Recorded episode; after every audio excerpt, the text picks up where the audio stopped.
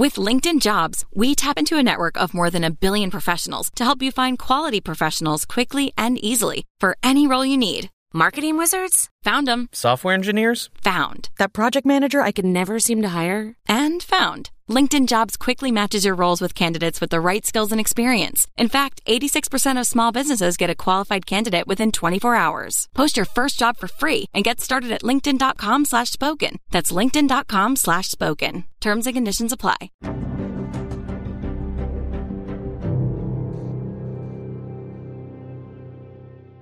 Welcome back, Crimeaholics. It's your host, Holly, and I am back today with yet another episode. Today's case is another one that took place outside of the United States. It has been requested many times by our friends across the pond to cover more cases that takes place outside of the US. And my last episode on Molly McLaren took place in the UK. Today's case takes us over to Australia. I do want to forewarn everyone that this case does involve the death of a child, which I know can be extremely hard for some people to listen to. This case also involves rape, so if this is something that is triggering for you, please just skip this episode. I know that many people struggle with hearing things like rape and the murder of a child, so please, if that is you, just skip it, no hard feelings. I also want to tell everyone that if I accidentally mispronounce something, please understand that I do try my hardest to get things right when speaking. I have to admit that I do use Google way too often when trying to figure out how to pronounce things correctly, but it is about a 50 50 shot on whether Google actually gets it right for me. People often come for me in the comments on TikTok, and I mean absolutely no disrespect when I make these minor errors. I promise you that it is a complete accident. Anywho, without further ado, let's dive in to today's case on the tragic death of Ebony Simpson.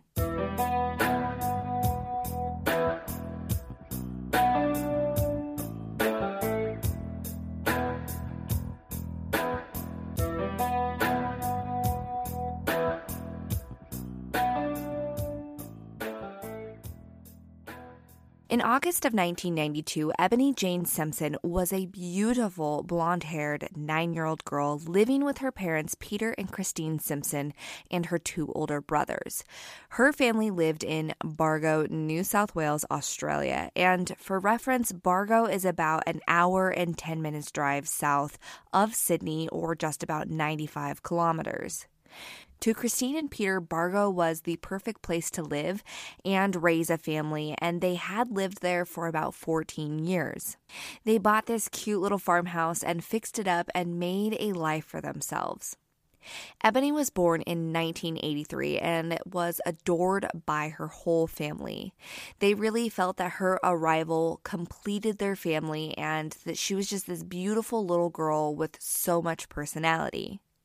She and her mother were very close, and she describes Ebony as being a very soft, kind, and sweet young girl.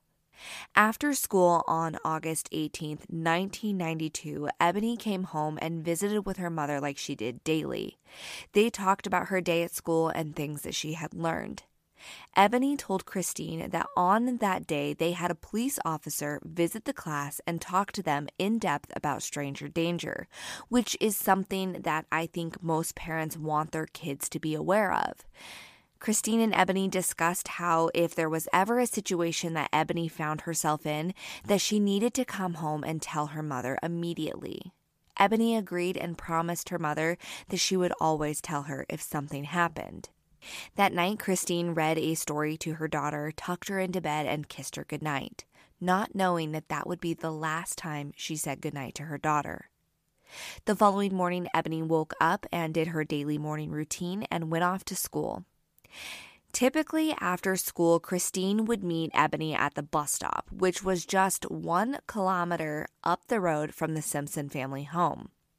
But on that day, Wednesday, August 19th, 1992, Christine got hung up at a meeting in town with an insurance agency and she was running late to meet Ebony. So she asked one of Ebony's brothers to go down to the bus stop and meet their sister. But for whatever reason that day, his bus ended up running late, and when he got off of his bus, he assumed that Ebony had already walked home. When Christine arrived just a short time later, she noticed that Ebony's shoes weren't outside of the door, which is where she always took them off. Something within Christine started screaming that something was not right. A quick search of the home and surrounding property showed no signs of Ebony's return, and instantly Christine told her husband to phone the police. And she ran down to the bus stop to search for Ebony.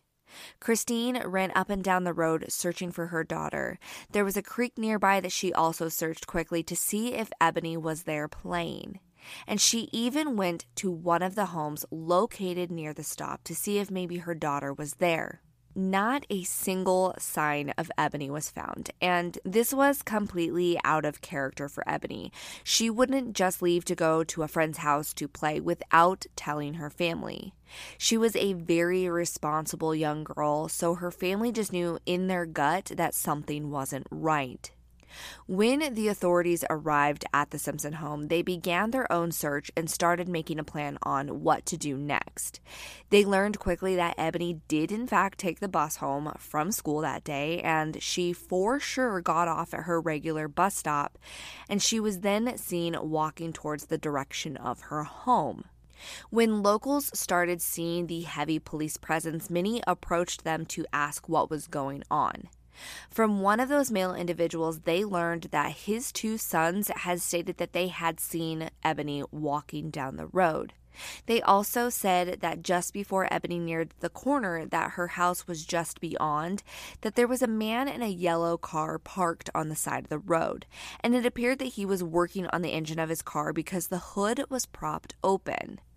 At this point in time, the boys didn't have much further detail to tell them about the man, but it was a good start knowing that there was someone else that had been in the vicinity of Ebony's home and that she would have passed this person when walking. Police started gathering their normal information from Peter and Christine about Ebony, trying to get a better understanding on who she was as a child.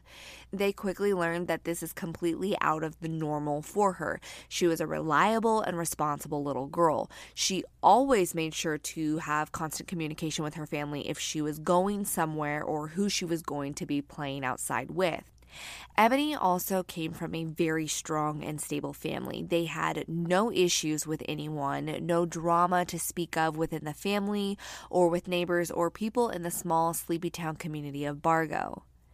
After speaking with the homeowners of the house that were just beyond where that car was supposedly parked, nobody further had seen Ebony that day. So they believed that whomever was in that car was responsible for whatever happened to Ebony. They believe that she did not make it beyond that point. As the hours tick by and darkness falls, no sign of Ebony has been located. With it getting late in the evening, investigators called upon the local community to come out and help search for Ebony. It seemed like everybody who lived within Bargo came out to assist in this search. Helicopters were brought in as well to assist in the search, and they did not leave a single stone unturned in the search for Ebony.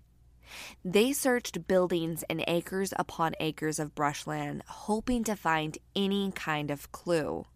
The following morning, August 20th, investigators were still trying to locate Ebony, and they began questioning her family about anything unusual leading up to her disappearance.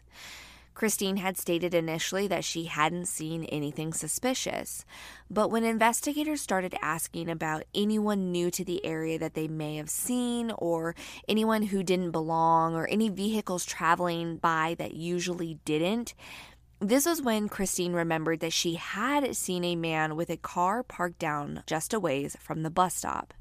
She recalled that the car was a small yellow Datsun 120Y, and this had the investigators' ears perking up because now they had two witnesses who had stated that they have seen a small yellow car within the area, both on the day that she went missing and now sometime before that as well.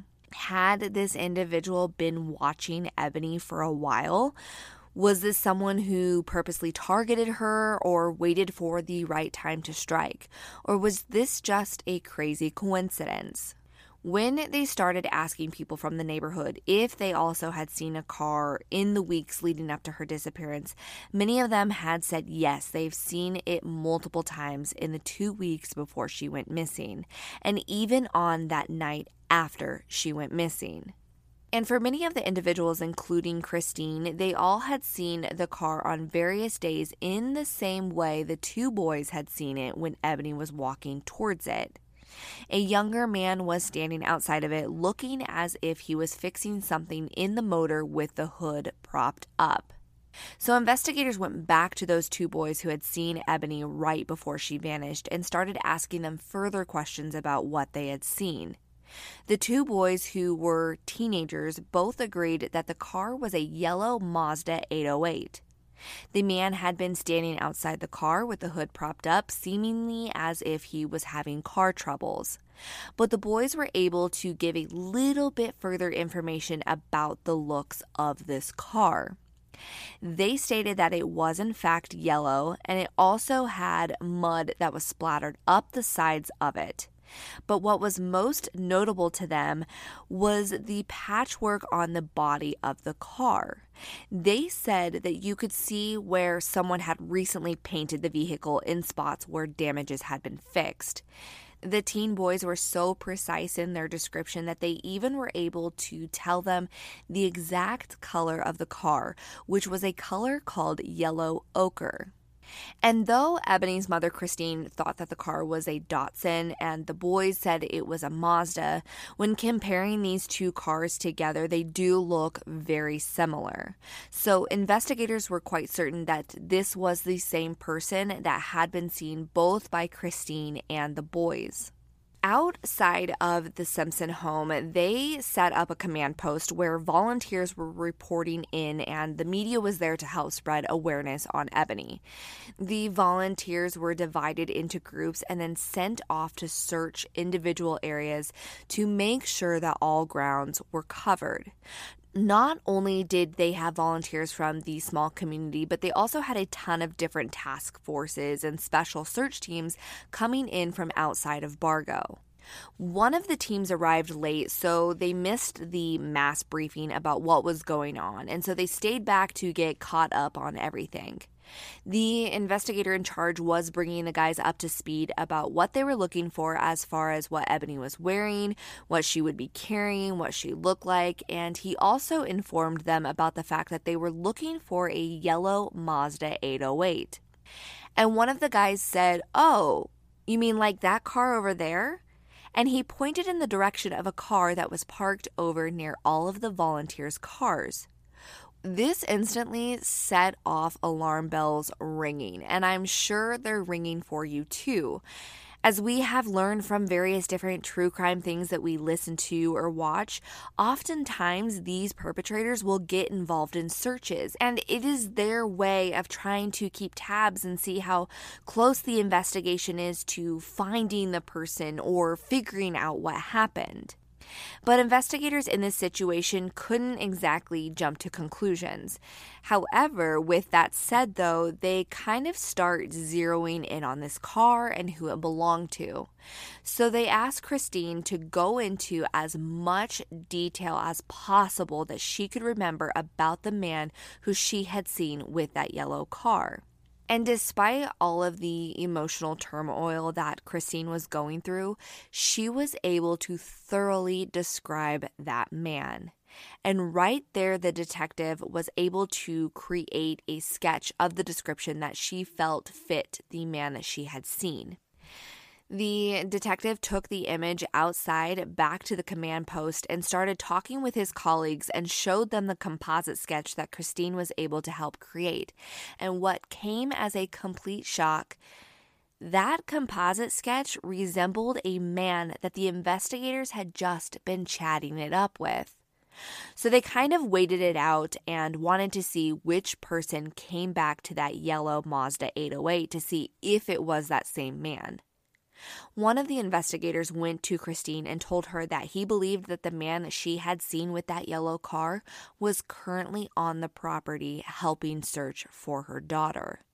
They brought Christine outside to get a look at this car, and unfortunately, she couldn't positively say for sure if that was the car, but she did feel that it looked similar enough to the car that she had seen parked on the side of the road days before she lost Ebony. Finally, the owner of the car returned to it, and sure enough, it was the man who resembled Christine's composite sketch. Investigators approached him and started asking him questions about the car and his movements on the day that Ebony went missing. They also called over a forensic photographer to come over and just get some pictures of the car. To the police's surprise, the owner of the car was very compliant and he answered all of their questions and he didn't seem evasive at all. And they asked him to open the trunk of the car, or as they say in Australia, the boot of the car. The man did so willingly, and he seemed very cool and calm and collected, and he really didn't raise any kind of suspicions with how he was acting. But investigators knew that just because someone doesn't seem suspicious doesn't mean that they're not involved. So they told him that they wanted to bring the car back to the station for more testing. And they also told him that they wanted to take pictures of the car to kind of pump it out to the media to let everybody know that this is the kind of car that we're looking for. The car was towed back to the police station and the forensic sweep of the car began. They also asked the owner of the car to come in for further questioning, which once again he complied they learned that his name was Andrew Garforth, and he was fairly new to the area of Bargo. He and his wife had moved to the area just a few months prior from Western Australia. And not only was Andrew married, but he also had two children of his own. From what they could see since living in the area, he wasn't really an issue and nobody had reported anything about him. And this all seemed so wild and kind of out of the blue for a man who seemed to have his life essentially together. Again, they asked him about his movements that day, and he stated that he went to a hardware shop and purchased two bolts, and then he visited a video store to return a movie. When they asked him the direction that he had driven, he did not say he was anywhere near the area where Ebony was last seen on Arena Road. The way that he said that he went was exactly the way he would have had to have traveled to get to the destinations without going out of his way to go by where Ebony was. After a few more questions, investigators were kind of like floundering around trying to figure out anything else that they could ask him. And so they asked him once more to go over again what his day looked like and the route that he traveled. But to their surprise, Andrew said a completely different route on his second account of the story of his day. But this time he says that he turned left onto Arena Road and then right onto Bargo Road. Because his story changed dramatically, this again sent major red flags for authorities. And all of a sudden, just 15 minutes into the interview with Andrew Garforth, he stuns them with what comes out of his mouth next. He said, quote, when the young girl was walking past the car, I grabbed her and put her into the boot. End quote. He went on to say that he was parked along the road putting oil into his car and decided just to grab Ebony and throw her into the boot and drive away. As they questioned him further, he just kept letting it all spill out. He stated that Ebony asked him at one point if he was going to let her go, and he told her that he didn't know. He had taken Ebony to a secluded area not far from her home. When he stopped, he went to the back of the car where she was, and he took speaker wires from the car. He proceeded to hog tie Ebony, with her hands bound behind her back and her feet tied to her wrists and he said that he picked her up and threw her into the dam at the wildlife sanctuary that was near her home. They rushed people out to this wildlife sanctuary in hopes that maybe, just maybe, Sweet Ebony had survived. Even Andrew Garforth agreed to go to the location and show them where to find Ebony. On August 20th, just 30 hours after Ebony had gone missing, a team of investigators approached the dam in the wildlife sanctuary that was located just six kilometers from Ebony's home. And the first thing that they see was Ebony's pink lunchbox floating in the water. But what they noticed the most was the lack of movement on the water, which eerily represented to them the fact that Ebony most likely was no longer with them. I have to say that while researching this case, it was extremely hard. There is video footage of Andrew Garforth standing at the water's edge, reenacting how he tossed poor Ebony into the water. And he's doing it with absolutely zero remorse. I had to stop my research and sit back for a moment because the tears in my eyes were making it hard to see. I can handle a lot, but the thought of what Ebony must have been thinking in the moments that she was bound in such a horrific way and then tossed into the water like a piece of garbage. Thinking of what she must have been going through brought me to my knees. According to investigators, had Ebony survived being tossed into the water tied like that and had somehow made it to the shoreline, she would have died from the frigid temperatures that they had during the night. Officers began trying to find Ebony's body in the dam, but it was so dark outside and nearly midnight. Around two o'clock in the morning, the police knocked on the door of Peter and Christine Simpson's home to give them the heartbreaking news. But unfortunately, Andrew Garforth wasn't finished confessing to the crimes that he committed against Ebony he told police that he took Ebony onto the bank of the dam, tied her up, but before throwing her into the dam, he sexually assaulted her and then got rid of her. Andrew Garforth was charged with murder. When the community finally heard of the gruesome details of the sexual assault and murder of nine year old Ebony Simpson, they were outraged and rightfully so. When Andrew had to be in court, they had crowds of locals surrounding the building, all shouting profanities and telling him to watch his back. One thing that was very hard for Ebony's family was the fact that Andrew had walked all over the family's property in the hours after Ebony's disappearance, knowing fully where she was that whole time. When looking back at the films of the briefings with all of the volunteer searchers, investigators spot Andrew Garforth smack dab in the middle of all the people, listening intently to the directions of where they were going to be searching and how. If there is ever anything good that can come from such a horrific and senseless crime, Ebony's case has helped spark a change in how victims' families in Australia are dealt with. When her tragedy happened in 1992, the Simpson family was left trying to figure out how to handle their grief. The Simpson family tried to receive counseling and help with navigating their grief, but nobody would take their case on. After all, this was something that many of these counselors had never seen or dealt with before. They had no idea how to help a family who had gone through one of the worst imaginable things possible. Eventually, they were put in touch with the family of murder victim Anita Cobby. Those who put them in touch with Anita's family felt that maybe having someone to talk to who had gone through a similar experience would help them get through their grieving process. And with the help of Anita's parents, Gary and Grace Lynch, as well as a handful of other people, they started the Homicide Victims Support Group which the HVSG is now a nonprofit organization based out of New South Wales. In the description of this episode, I will have the direct link to the HVSG website where you can read about all of the support they give, events that are upcoming, as well as read about how the group started. There is also a place where you can donate directly to the organization if you wish to do so.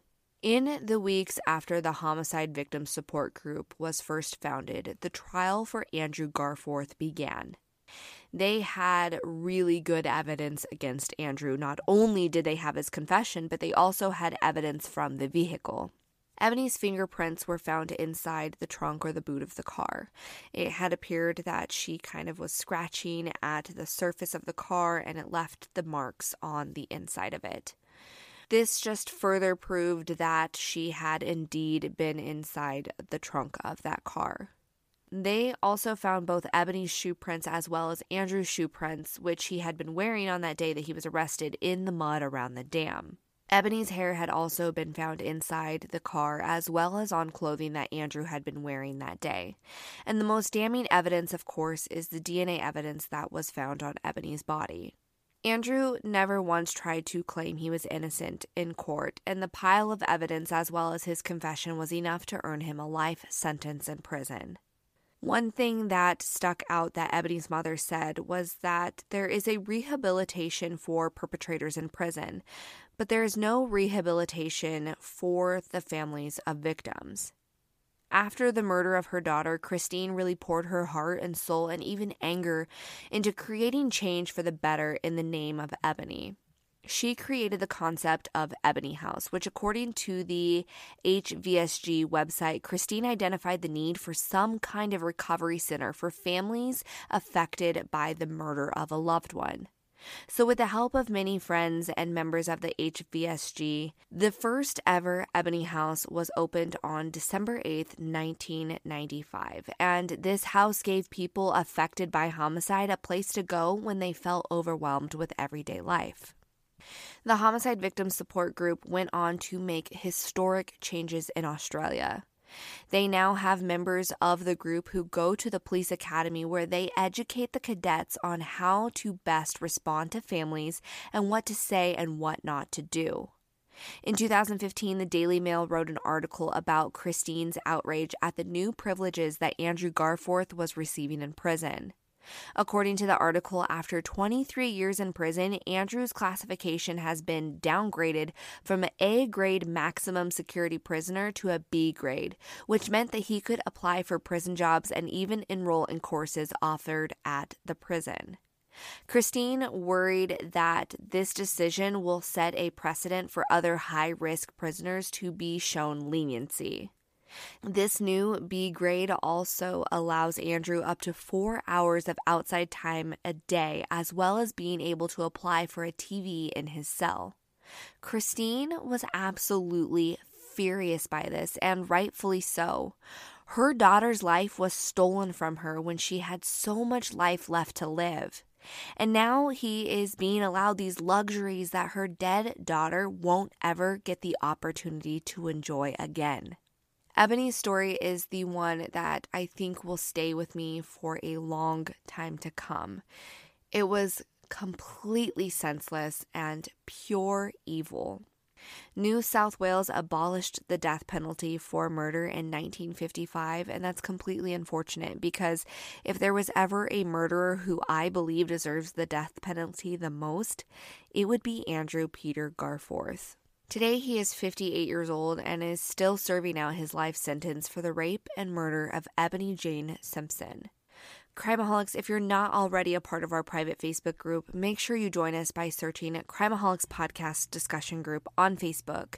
In there, we share information and pictures pertaining to the cases that we cover, and you can also follow us at crimeaholics.podcast on both Instagram and on TikTok. If you want to follow me personally, you can find me on Instagram at crimeaholic. Crimeaholics, that is all for now. Until next time, be aware and take care.